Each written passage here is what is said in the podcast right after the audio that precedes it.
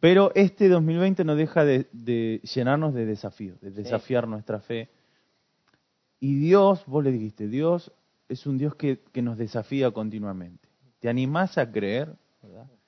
¿Te animás a declararlo, además de creerlo? ¿no? ¿Te animás a confesarlo? ¿Te animás a visualizarlo? ¿A verte a vos mismo cruzar la meta? ¿Te animás? Y no sé, pero hay muchas cosas en contra, me faltan tantas cosas. Bueno, de eso se trata esta charla, ¿verdad? Sí. Hay una palabra que se encuentra en Habacuc, capítulo 2, que me encantó, que lo compartí con, con vos, Johnny, en su momento, lo compartí con, con los muchachos de la célula en su momento. Me encantó y habla acerca de la importancia de la visión. De la visión estuvimos hablando la última vez que estuvimos, estuvimos juntos. Qué importante tener una visión. ¿sí? Eh, una persona que no tiene visión realmente es una persona pobre. Vos tenés que tener una, una meta, un objetivo. Tenés que tener una visión. Es importante tener una visión en tu vida, una visión en lo personal, una visión en lo, en lo profesional, una visión en lo familiar y sobre todo una visión en lo ministerial. Es importante. Y Habacuc capítulo 2, versículo 2, dice, escribe la visión, escríbela, y haz que resalte claramente en tablillas para que pueda leerse de corrido. Eh, dicen que las personas de éxito siempre están con, bueno, antes, ¿no? Estaban con un lápiz y un papel en el bolsillo. Porque cuando venía el tiempo, el momento de iluminación instantánea, es, espontánea, era importante anotarlo. ¿sí?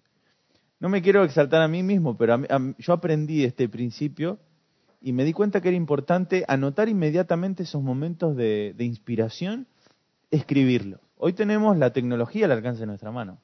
Tenés en tu celular un blog de notas el cual podés abrir y, y si vos estás buscando inspiración, estás buscando dirección, estás buscando una palabra, una idea, ¿verdad? Que te ayude a triunfar, tenés que tener ahí a la mano algo para anotarlo, porque después se va. A mí me pasó un montón de veces.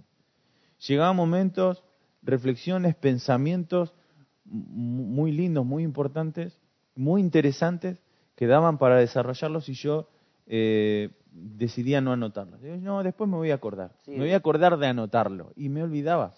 Me olvidaba de anotarlo y o si me acordaba de anotarlo, me olvidé cuál era el versículo, cuál era el pasaje, cuál era la idea, cuál era la frase, me olvidaba.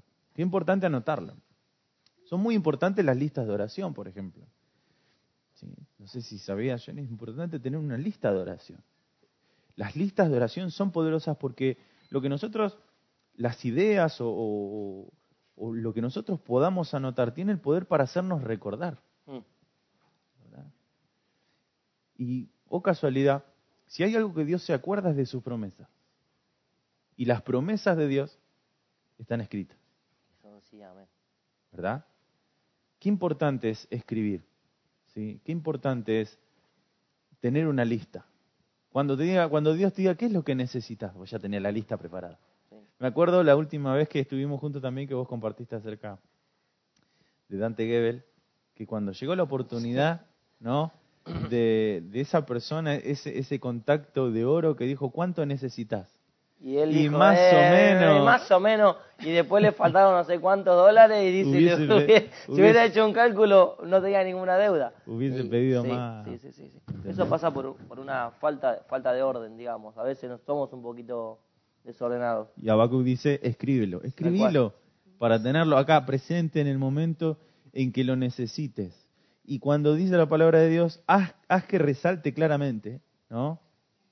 Para que pueda leerse de corrido, quiere decir ponerlo en un lugar visible, ¿sí? El primer lugar que veas cuando te levantás, ¿cuál es? El espejo en el baño, ¿sí? Te levantás, mirás, te asustás, pero ves el papel. Te desalienta la imagen, pero te desafía la promesa. Claro, ¿entendés? Qué mal que estoy. Haces, uy, qué mal que estoy, pero qué bien que me va a hacer el Señor. Amén. es un desafío de fe, ¿viste? Decís, no, no puedo estar así, pero así, vamos, Señor. Es como que, y te va a salir el baño motivado, ¿viste? Y mirá para arriba, ¡eh! muy gracioso, ¿eh? Pero es así. ¿Vas a hacer eso con esto? ¡Qué gracia! Y, y el Espíritu Santo te dice, y pregúntale a Gedeón, ¿no? y sí, Es así, haz que resalte, míralo. Porque cuando lo mires en un lugar visible, Yo tenía un lugar visible, era eh, porque antes nuestra casa era muy chiquita, ¿no? Y, y nuestra casa tenía tres ambientes, ¿no? Era la habitación, el baño y la cocina. La cocina era cocina, Todo. comedor, living, patio Todo. de juego, todo. Sí. Y, y lo primero que encontramos ahí, siempre que pasamos, era la, la heladera. Vieron que en la heladera siempre ponemos, pegamos cosas importantes con un imán. Y en ¿sí? este tiempo de cuarentena la ladera Sí. es... No, hay que poner el candado, ¿no? Pero eh, había puesto una frase que me gustó mucho del diario eh, La Corriente del Espíritu en la tapa, y la tapa decía, eh, porque no importa, no es tan importante cuán grande, de- cuán santos decimos ser, sino que realmente es lo que somos por dentro, lo importante, ¿verdad? Lo que realmente somos es por dentro. Y eso me quedó una frase muy, muy linda que me llamó mucho la atención. La recorté y la puse ahí en la, en la heladera, ¿verdad? A eso me refiero, haz que resalte. Así que la visión sea visible. Cosa de que cuando siempre pases por ahí o siempre mires ese cartel, ese papel, ese recordatorio, ese, ese, ese recordatorio te diga, ¿ya oraste por eso hoy? Tal cual. ¿Ya declaraste el milagro hoy también? Tal cual. estamos en un tiempo medio convulsionado, ¿no? Es, un, es una era, es la era del Wi-Fi, del, del 5, del 6G, no sé hasta cuándo va a llegar, De la interconectividad. de la interconectividad, de las redes sociales, de, de- es- esta es la época, la era del microondas, ¿verdad? Eh, no hay tiempo para esperar, no tenemos tiempo para cocinar, queremos comer ya, tenemos hambre, ¿no? Esos son los tiempos que vivimos. Entonces, eh, es importante entender que por ahí vienen momentos de inspiración que son superpuestos, ¿no? Son invadidos por otras, por otras ideas, por, por otras necesidades o por otras ansiedades, quizá que parecen ser importantes pero no lo son, ¿verdad? Entonces, esos recordatorios te hacen en, eh, volver al, al, al cauce, al cauce en el que Dios te quiere meter, en el propósito de Dios, y que lo que sobra lo puedas descartar. Es que Eclesiastés dice claramente que todo tiene su tiempo. Exacto. Punto. Tiempo Cairo. O sea, todo está definido en un tiempo eterno, está todo definido. Todo tiene su tiempo. Punto. Y todo lo que se quiere cambia. Cambia eh, la, la plataforma. De todo lo que se quiere debajo del cielo tiene su hora y su momento. Exacto. Entonces, a veces pasa que Dios se acuerda de un proyecto que tiene para nosotros, lo vuelca, pero nosotros No estamos atentos. no está, ni nos capacitamos, ni nos cual, preparamos. tal cual. Y, y, y yo digo esto, la Biblia hay un texto que no me acuerdo textualmente ahora porque me viene el texto, pero no me, no, no me acuerdo dónde está, pero es una tarea para los que están de otro lado, ¿no? Que dice, tus cuerdas me cayeron en lugares deleitosos. Es hermosa la heredad que me ha tocado. Dice, por las noches enseñas mi conciencia.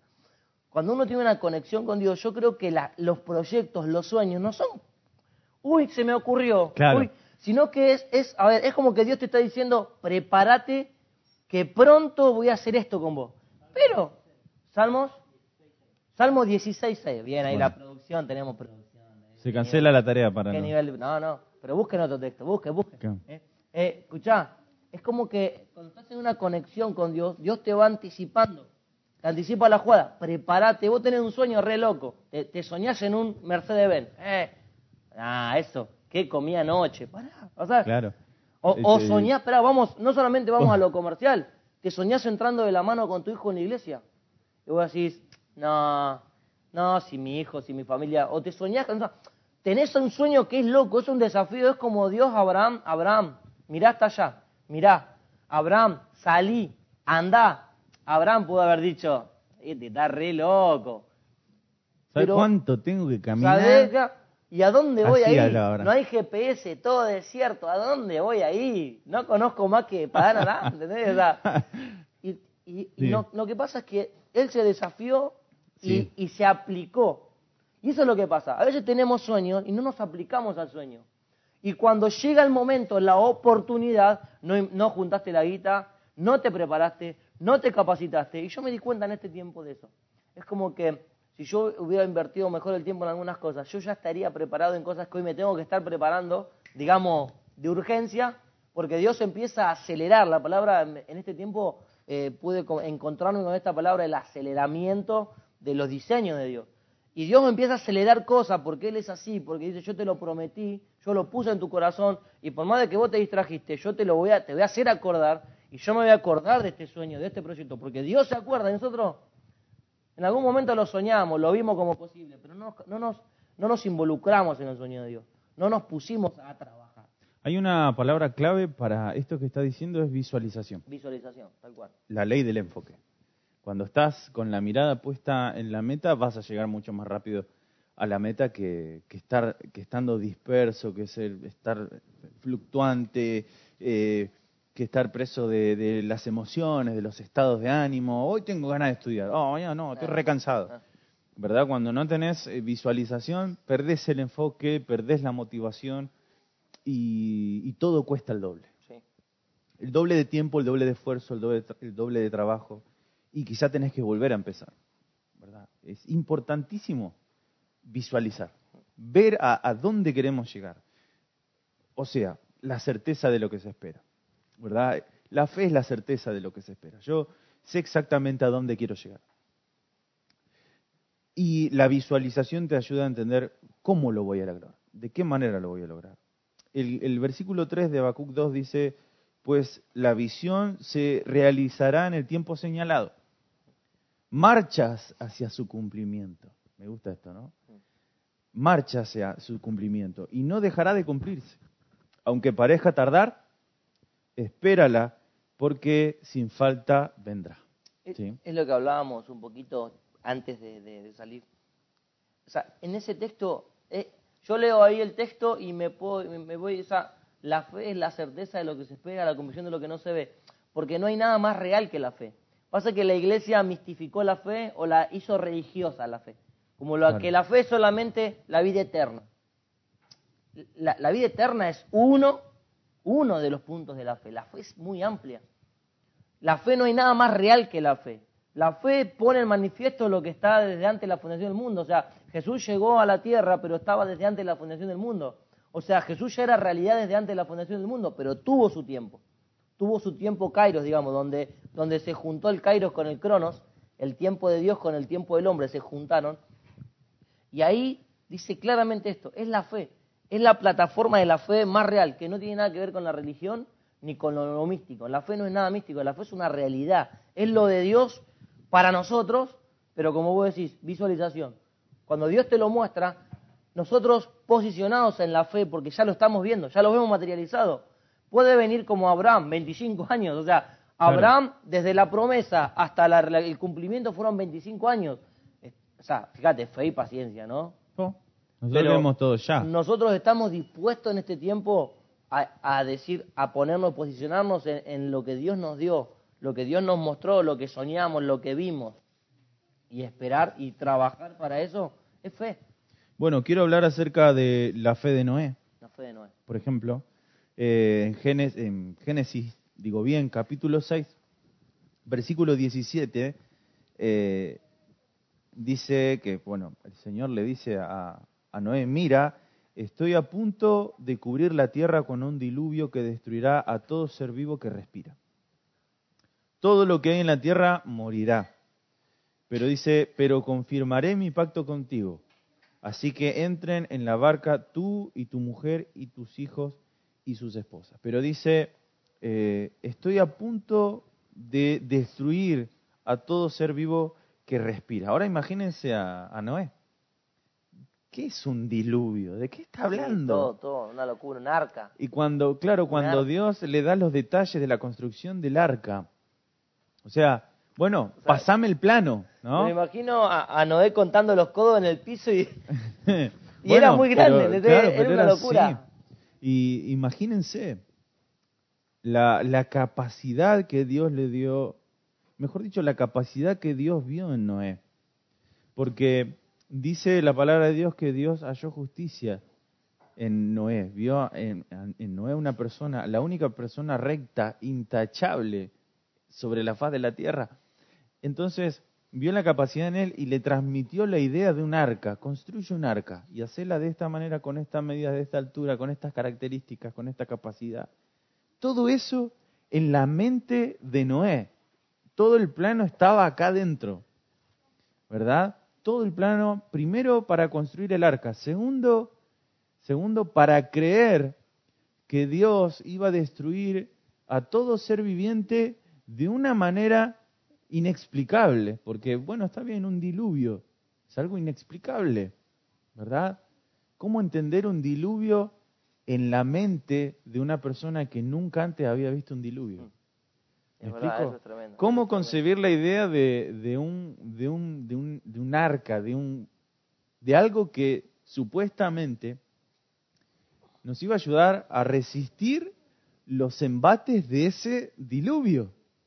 Pero escúchame, Cristian, aparte Sí. de 120 años. O sea, nosotros Encima. hablamos de Abraham. Nosotros hablamos de Abraham, Claro. 25 años.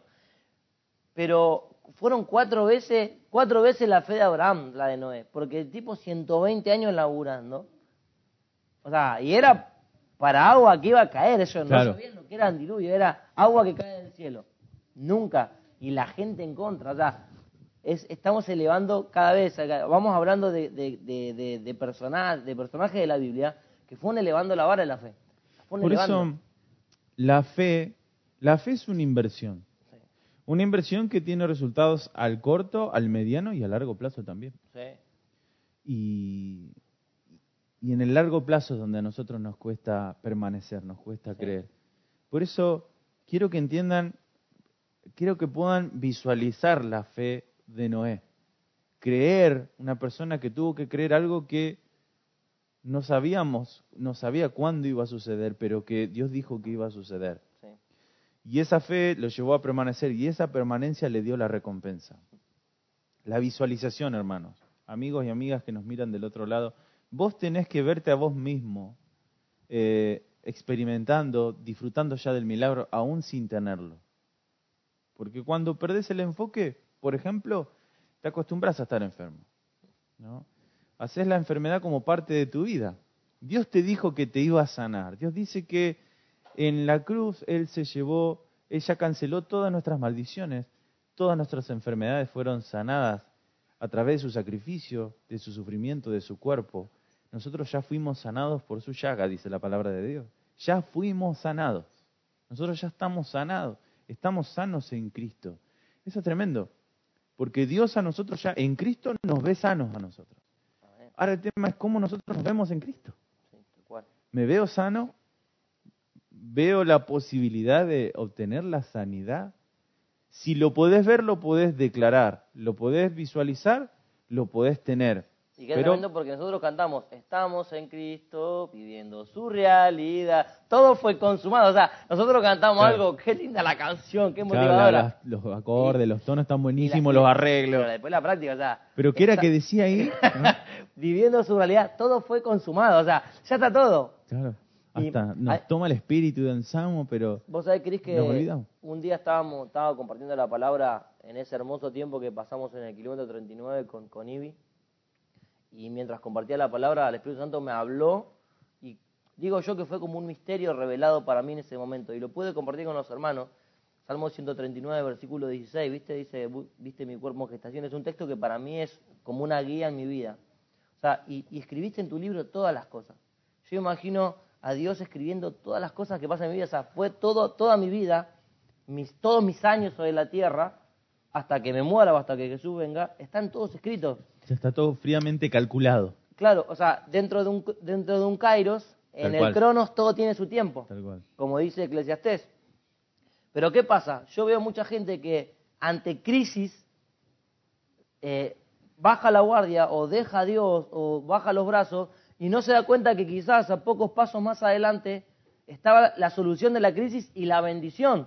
¿Y qué hace la gente? Deja a Dios y comienza a trazar un camino paralelo. Entonces, esa crisis que hubiera durado un mes en Dios, dura años, dura años.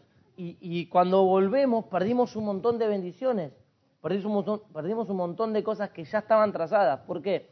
Por falta de visualización, por no entender. Tal cual, eso me lleva a hablar acerca de la fe de Eliseo, Hmm. por ejemplo. Eh, hay un, un- un- momento en la historia, en la vida de Eliseo, que lo relata Segunda de Reyes capítulo 6. Resulta que el rey de Siria eh, no, no, le tenía un poquito de bronca a Eliseo, ¿no? y lo andaba buscando por todos lados, porque resulta que como el rey de Siria estaba en guerra con Israel, preparaba todo un ejército para ir a, a, sitiar al ejército, a enfrentar al ejército de Israel, pero dice el varón de Dios, el profeta, se adelantaba y le declaraba al rey de Israel los movimientos que el rey de Siria iba a hacer. Entonces el rey decía, no puede ser, ¿qué está pasando? ¿Por qué este sabe todo lo que voy a hacer antes de que yo lo haga? Y bueno, los sirvientes del rey dijeron, no, lo que pasa es que... Hay un hombre de Dios. Que está con él, que está con Israel.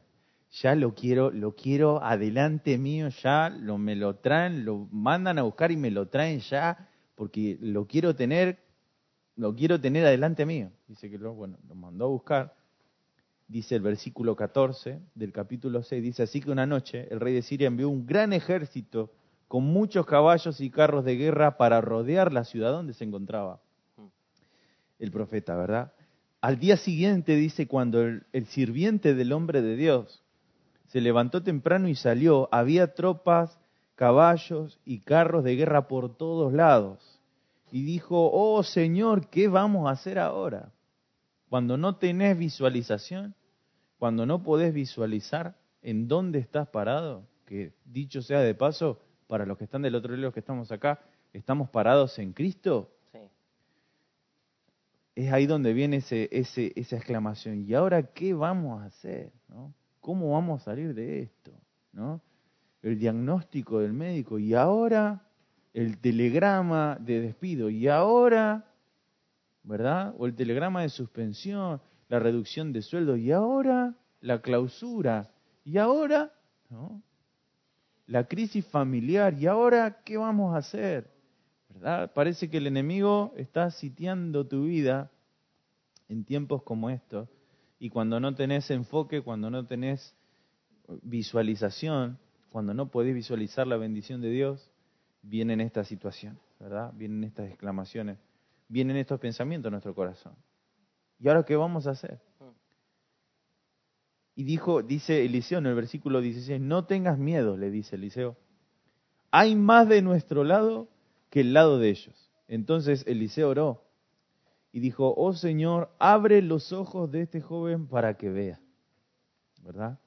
Así que el Señor abrió los ojos del joven y cuando levantó la vista vio que la montaña alrededor de Eliseo estaba llena de caballos y carros de fuego. Entonces, cuando nosotros estamos en íntima comunión con Dios, ¿no? Y es algo que, por ejemplo, cuando estábamos hablando de Noé, eh, el libro de Génesis habla acerca de eso. Noé estaba en íntima relación con, con Dios, dice. Cuando vos estás en íntima, en comunión con Dios continuamente, tus ojos están abiertos, está bien, vos ves la realidad, sí. pero tus ojos también espirituales pueden visualizar una realidad superior que es la del favor de Dios. Tu fe te habla más fuerte que la realidad, porque pasa por ahí. Nosotros no somos ajenos a la realidad, pero nuestra fe, o sea, el estar apoyados en Dios, eso habla más fuerte. Entendemos que, según la realidad, eh, 14 empresas multinacionales se fueron del país. ¿Qué esto? Que el aceleramiento de la pandemia, que pa, que pum, el noticiero te tira, te tira, te tira, te tira, que la violencia, que, que la cantidad de robos que hay, porque con la con el tema del hambre, la gente sale a robar. Estamos rodeados de todo eso. Nos descansamos, o sea, caerán a mi lado mil, diez mil a mi diestra, sea, pero a mí no me llegará. Esa es la declaración. Eh, Eliseo en este, en este relato representa la palabra de Dios. Tal cual. Y el sirviente de Eliseo nos representa a nosotros, nuestros razonamientos humanos. Y te acordás que hablábamos la, la vez pasada que estuvimos acá acerca de, cuán perjudiciales son nuestros razonamientos humanos eh, en contraposición con los razonamientos de Dios. Mm. Dios dice que sí, pero nuestros razonamientos humanos dicen, y hay que ver, porque en este tiempo, porque mira cómo está la cosa. Pero un momento, los razonamientos de Dios dicen lo que vos estás diciendo, Johnny. Dicen que sí se puede. Dicen que es el mejor momento. Los razonamientos de Dios, que están acá en la palabra de Dios, dice, que este es el mejor momento. ¿Y cómo puede ser que este sea el mejor momento si todo mi entorno me dice que es, el peor momento? Por eso me animé a decir, este 2020 tiene que ser el año de tu bendición. El año en el que vas a emprender y te va a ir bien. Lo tenés que creer y lo tenés que declarar. Es el año en el que vas a obtener el milagro que estás por el cual estás orando hace mucho tiempo. Este tiene que ser. Entonces, la visualización te lleva a eso, a escribir la visión. Cuando vos escribís la visión, es como que obligás a tu fe a comprometerte con Dios. O sea, no es decir, Señor, ¿cuál, por ejemplo, estoy orando, estamos orando por un terreno. Sé que muchos del otro lado están alquilando, están cansados de alquilar. Están cansados de alquilar. Dicen, tenemos que mudarnos a nuestra propia casa. Es una meta, ¿no? Es un objetivo. Mudarnos a nuestro propio lugar. Y bueno, ¿y ahora qué hacemos? bueno, vamos a esperar, vamos a ver si, si, qué sé yo, si nos juntamos entre 10 o 20 vecinos y vamos, tomamos, tomamos los terrenos acá de, de la Pirelli, ¿no? No, ¿Me, explico? Hay caminos y caminos. Los razonamientos humanos te van a llevar a, a tomar los caminos fáciles. Así nació Ismael, por ejemplo. ¿no? Así apareció Ismael en medio de la historia. Dios le dio una promesa a Abraham.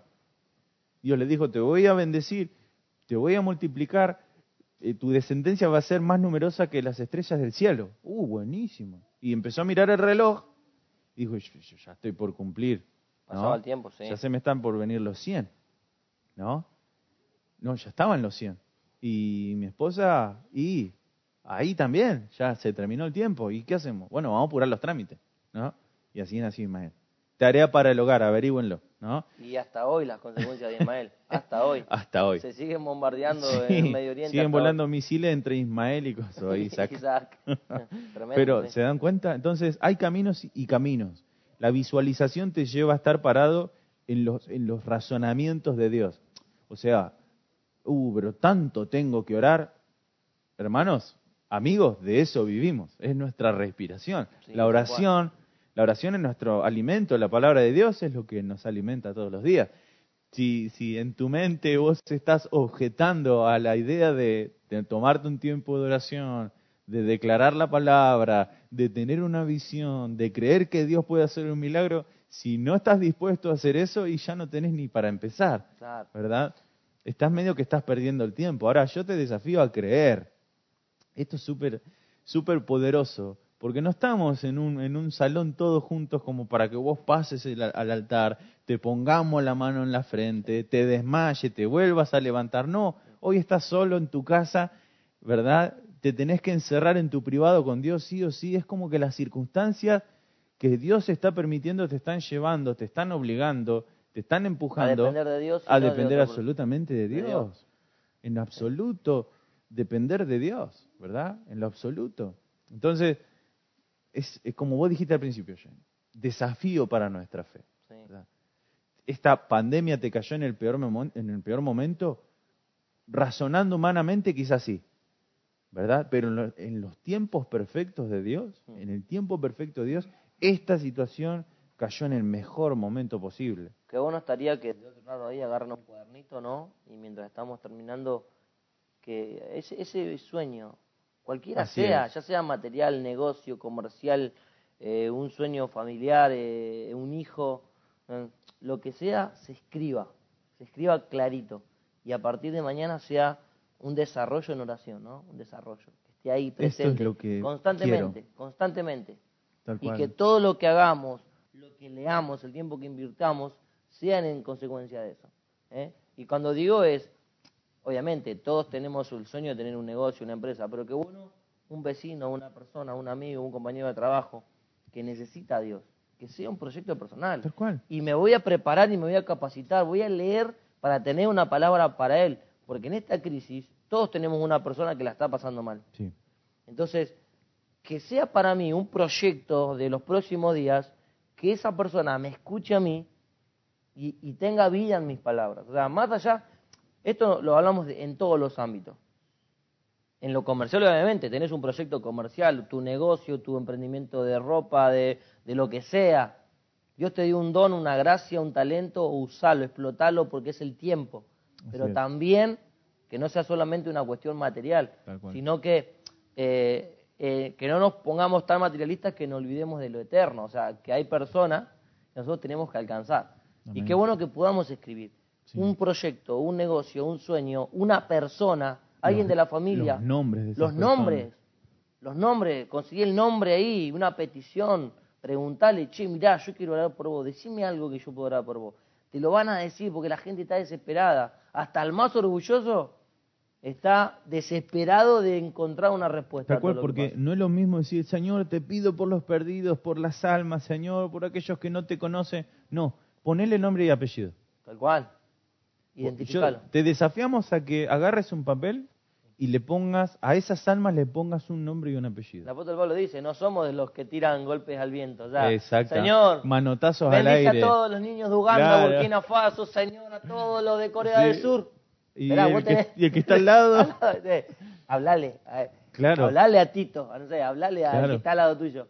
No, señor, pero yo tengo... No, claro, no, ¿sabes por qué? Porque, porque el otro tiene una cara de loco Claro. y, y, A- y a al otro tengo a, conozco. a 20.000 kilómetros. Claro. Como me dijo una persona esta semana, eh, yo tengo, o sea, yo tengo una desesperación, tengo, eh, veo los hijos de los famosos y a mí me parte el corazón.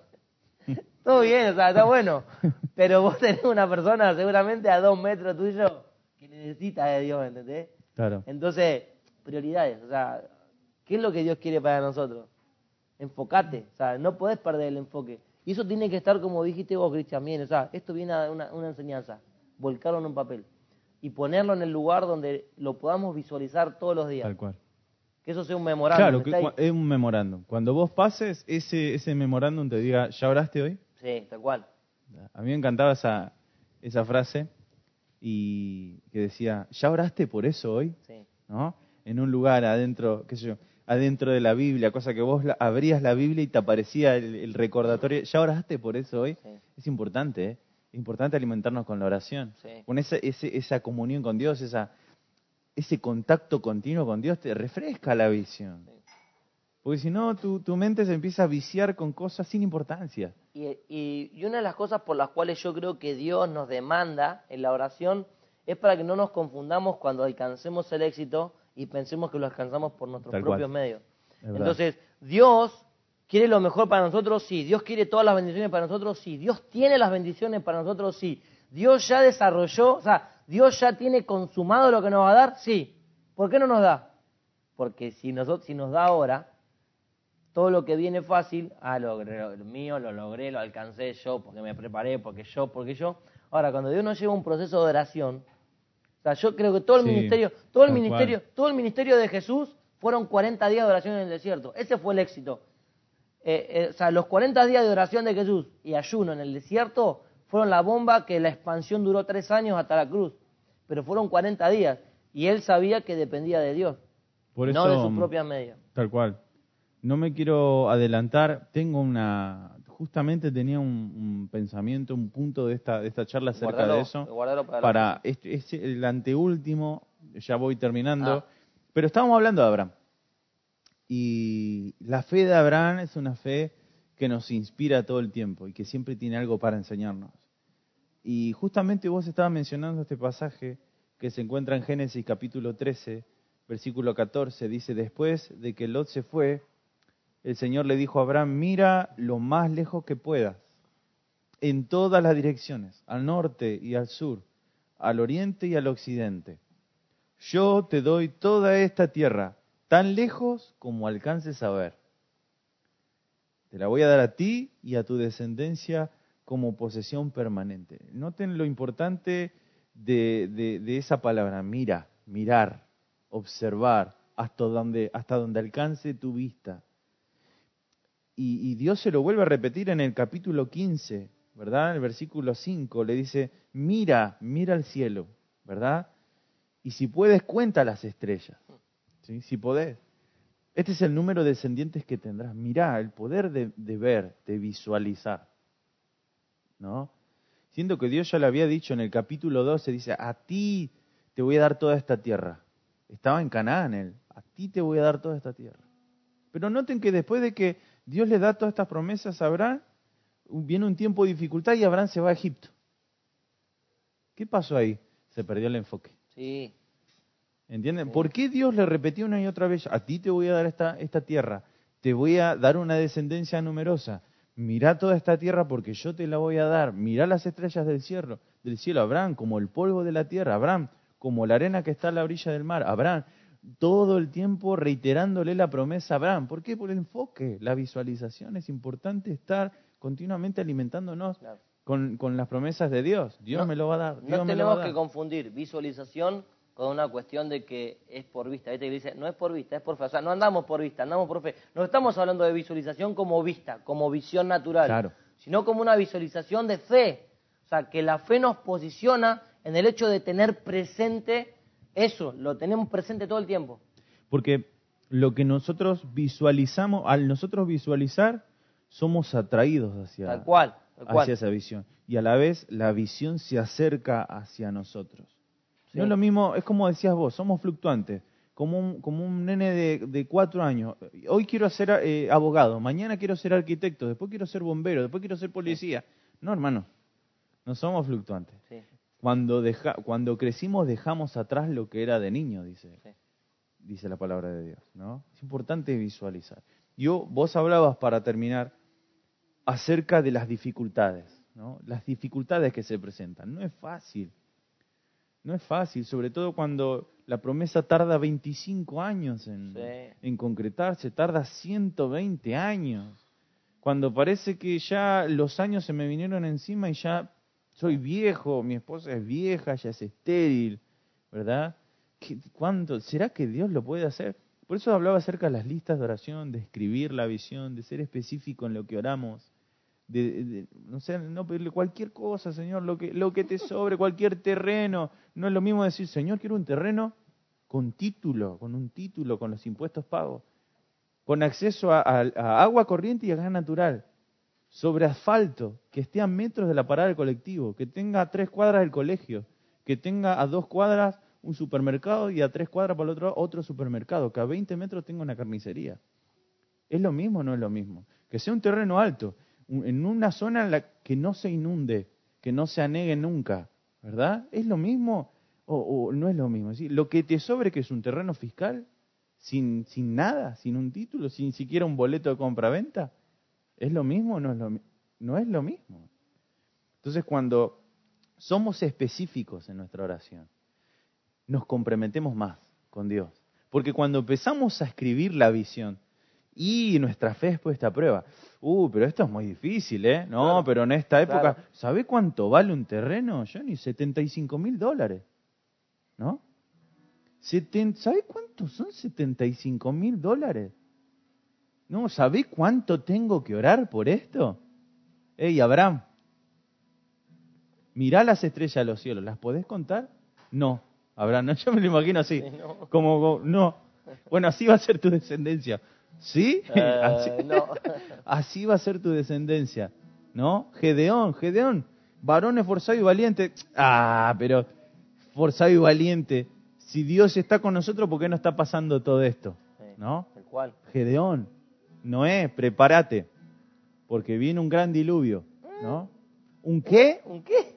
¿Un, un, no, un dire qué? Un ¿No? Hace un arca de esta medida, con esta altura, con este ancho, con este largo, con estas cualidades, con esta capacidad, de tal manera que pueda flotar. ¿Qué es flotar? ¿No? Tuvo que aprender física, Noé. Sí. Principios básicos de física en tiempos inmemoriales. ¿Entiende lo que el Espíritu Santo está tratando de decirle a usted y lo que nos está diciendo a nosotros? Tenés que ser específico, ¿verdad? Tenés que visualizar. Cuanto más logres visualizar el milagro, más el Espíritu Santo te va a desafiar a creer en lo imposible, porque para el que cree, Todo es posible. todo es posible. Amén. Amén. ¿Qué les parece si oramos? Oramos. Sí, oramos. Y no, no nos olvidemos de poner- llevar a la práctica, porque todo lo que el Espíritu Santo nos habla es para que lo apliquemos. Amén. Eh, llevar a la práctica ahí, sentarnos, un tecito de por medio, un matecito ahí, escribir. Miren, la- Escribir. las dificultades van a venir. Sí. Van a venir, van a venir las dificultades, Cristian, va a las venir el... dificultades van a venir incluso sin el proyecto. O sea, Exacto. las dificultades van a venir incluso sin el proyecto. Pero no te puedes desenfocar.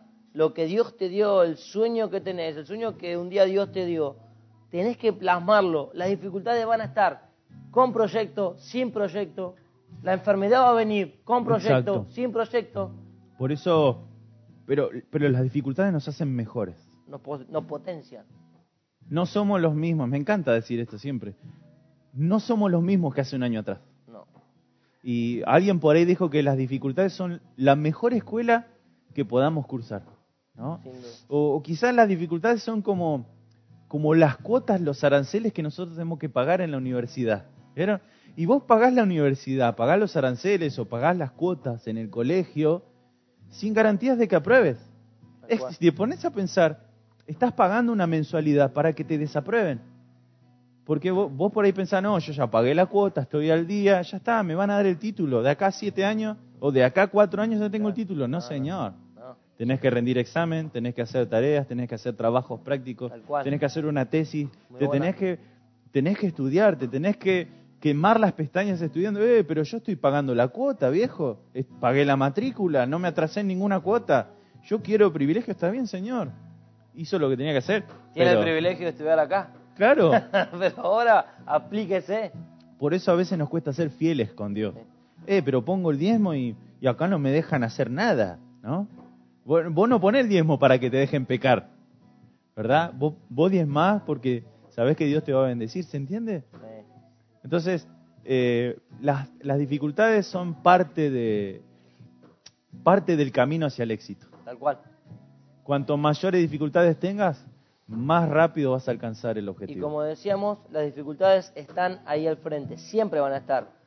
Con proyecto, sin proyecto, con sueños, sin sueños, van a estar ahí.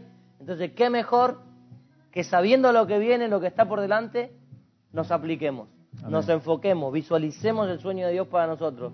No solamente en lo material, sino que en todas las áreas. Y estoy convencido, porque lo estamos viviendo, estoy convencido de que viene un tiempo de aceleramiento Amén. a los diseños de Dios para nosotros. Y el que esté aplicado, el que esté preparado, el que esté en el momento indicado, en el lugar indicado, y haya hecho lo que tiene que hacer, lo vamos a ver despegar.